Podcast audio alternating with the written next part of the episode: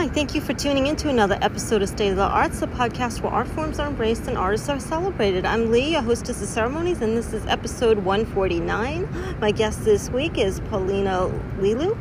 She is an adult coloring book designer, a content creator, a henna artist, a jewelry designer, and a published author. Welcome to my show. Thank you so much for joining me. Thank you so much for having me. Oh, this is such an honor. I love the work that you do. I really appreciate that. So, how do you juggle it all? You wear a lot of hats. Yes, I do. I would say that each business has its own season. So, right now I'm in the season of consulting. I'm having a lot of consulting clients. I work with artists who also like to self publish, want to self publish their books. And as the holiday season comes up, I'll be more invested in the jewelry business and then the books as well are good for the holidays because people like to buy gifts. Oh, that makes perfect sense. I love adult coloring and I love giving adult coloring to people. It's uh, just so mindful and relaxing and creative. Yeah, I think in this day and age, we're on our phones a lot, and it's really good to be able to unplug and do something else that's not in front of a screen. Oh, yes, absolutely. So, what projects are you currently working on right now? I just launched a program to help creatives self publish their books in 41 days. So, I will take somebody's work, somebody who is probably too busy to publish a book on their own, and I will take all their art, their I will form a book idea with them, and I will format the entire book, the cover, the back cover, the all the interior matter, take them through the entire self publishing process, and uh, basically they'll get to keep all the rights and the royalties of their book. That's wonderful. And there are a lot of authors out there who want to get published and don't know how to go about it or don't have the time to do it. It's great. Yeah, thank you. Uh, so let's talk about your book, Chaos to Clarity. Yes. It started as a few sketches during lunch breaks during my tech job era. So I was a software engineer for about six years, and eventually I realized it wasn't a very fulfilling career, but I was always an artist. And at my last job, I just started making sketches thinking they would either be part of like product design or some sort of royalties. And when I started to color them in, I realized that people could just color it in themselves, and so I made a few coloring pages from it and kept making the pages, and then thought I could just make a coloring book out of it. And then I had a focus group with my friends, and they came up with the idea that it could be this whole mindful system, not just coloring, but also journaling. So I came up with journaling questions, and the book is it's divided into four sections, and each section goes deeper and deeper into self introspection, reflection, mindfulness. And then to tie it all together, I had people answer the prompts. So it not only has the coloring pages, the journaling prompts, it also has responses from a very diverse group of people to those introspective prompts. Oh, wow. That's wonderful. This is like cutting edge in your industry. yes, thank you. It does combine a few things. It definitely goes beyond just regular coloring. And how important is the spiritual aspect? I mean, you design a lot of mandalas, and that's a very important part of like Buddhism and spirituality. Yeah, I wouldn't say I am part of those religions, but I do appreciate how the mandala is a inner journey mm-hmm. and I think when we're coloring them, or at least when I'm coloring them, I have I'm very in much in like a meditative state of mind, and I tune everything else out. It's very peaceful. It's very relaxing, and I really wanted to bring that to others as well. Oh, wow, that's wonderful. Do you have any plans to ever visit, like, say, India or Tibet, or like countries with a lot of Buddhism influence? Yeah, absolutely. I would love to do that. Oh, really cool. Um, so, how long did it take you to put together the entire book? Once the idea was born, it came together quite quickly. I started the drawings last October, and then by January I was finished. But it took me a long time to learn about the self-publishing process. So most, not not most of the time, but a big portion of the time, maybe like one third, was about just learning the process, learning the publishing, the marketing, how to put myself out there. So, do you have any future plans you give us a sneak preview of? Yes. So, I really like making coloring pages, and I'm thinking about making mini coloring pages. So, when you sit down and have a page in front of you, it's it's a little overwhelming because especially adult coloring books they're very detailed so i was thinking about making smaller books like uh, five by five inches of different scenes like maybe like underwater or desert sunsets or you know different seasons so that's what i'm currently working on now and you are a fashion designer as well. I was looking at your Instagram page and I love cats. I have a cat and I saw you with this adorable sweater that you made, a cat sweater uh, with a little like kangaroo pouch in it. Did yes. you like combine two sweaters and you put your kitty cat in yes. the pouch? I, I wouldn't call myself an official like fashion designer just because I only sew clothes for myself. But I did just recently get a kitten and he's very very affectionate so he wants to always be on me he's always playing always even like licking me and Aww. biting me and i realized it would be good for him to be close to me so i did take two old sweaters and make a kangaroo pouch out of it yeah oh how adorable well my cat is 10 years old but i would still do that to him well, I can make you one too if you like. Oh my gosh, thank you so much. Yeah, just give me two sweaters. I got you. Yay. I want a sweater with a cat on it. I'm going to get one. okay, okay. Yep, let's plan it. All right, sounds great. So, if you had a dream project and the sky was the limit, what would it be? Right now, I feel like I already am working on my dream project because through my consulting work of helping artists self publish, I meet so many different people from so many different walks of life, and they really truly inspire me. And yeah, I feel like I'm already living the dream. Oh, that's wonderful. That's great. I mean, that's what all artists aspire to. So, where do you draw your inspiration from? Mm, that's a really good question. I would say my inspiration comes from trying to live my life joyfully.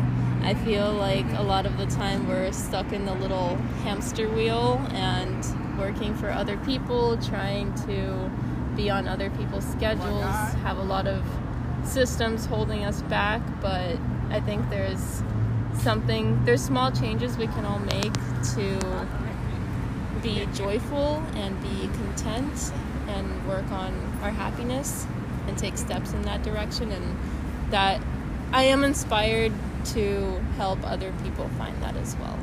Oh wow, that's so wonderful. I think that's very important in this world that we live in. Thank you. Um, so you're on social media. What are the different platforms that you're on? I'm on Instagram. I think I have like maybe seven different accounts it's way too many, but I have a art page that's at Pen Paper Canvas. I have my jewelry page, which, which is at Lilu Jewelry Co. I also have, you know, a personal account, but I'm mostly active on LinkedIn for my consulting business. And you do henna tattoos also? Oh yes, I forgot that one. It's at henna.in.the.park, and that one is for me going around uh, various parks in New York City and drawing on people for free. Oh my gosh, that's awesome! Yeah. so you've been to Central Park, Bryant Park, like all the big ones? Yes, yes. Um, I like those two because that's where all the tourists are at, and I get to meet definitely a lot of different people with different stories and points of view, and I've learned a lot and met good people. Where did you learn to work with henna? Oh, my my best friend actually bought brought some cones to a party. It wasn't actually even a party. It was like a little girls get together, and we drew on each other. We turned the lights off. We did some art, put some candles, nice music on, and I wasn't very good back then, but I really enjoyed it. And ever since, I bought some of my own cones and also brought it to parties and held even my own gatherings for henna. Oh, that's wonderful. And are you wearing your own jewelry I right am, now? Yes, I am.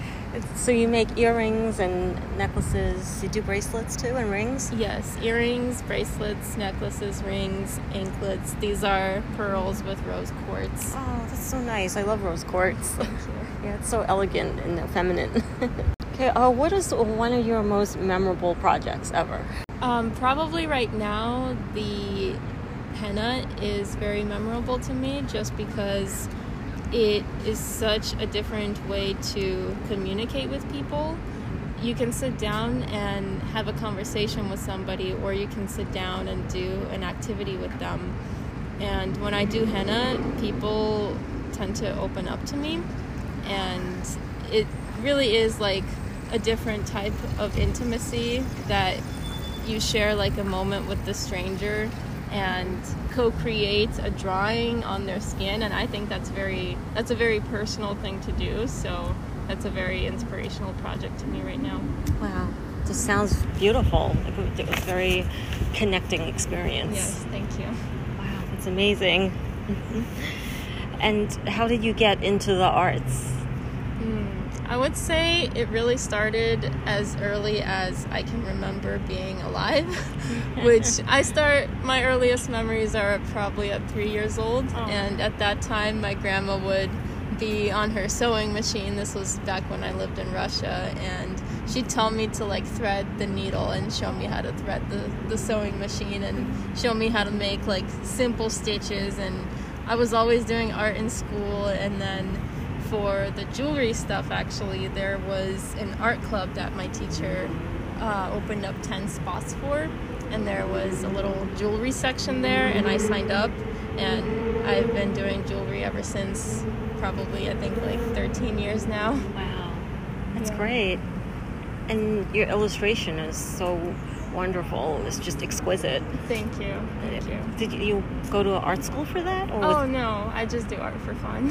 it's it's amazing. It's so perfectly proportionate. Thank you. I actually had a pretty pretty bad artist block ever since I graduated from college and then just a couple years ago I started to bring myself out of it. So this style that I'm in right now, it's relatively new and I'm still developing it. Wow, incredible. Your journey's been amazing. Thank you. What advice would you give to other artists that are just starting out? Just do it. Just do it. Just go do for it. Even if like you don't know what you're doing, art is such a reflection of your internal state. Just put anything out that you can and do it as often as you can and you will always improve over time. And do you have a network of like other artists you collaborate with sometimes? I am still working on my network. Clearly, I'm here with you. So, uh, yes, I do some have some people in my network, but I definitely am looking to expand it. Oh, that's great. Would you ever think of putting your mandalas in an art gallery or a museum? Mm, I'm not sure uh, about expanding into that sector yet, but I would definitely consider it. Yeah. Oh, really cool. that's great. Have you met other adult coloring book artists?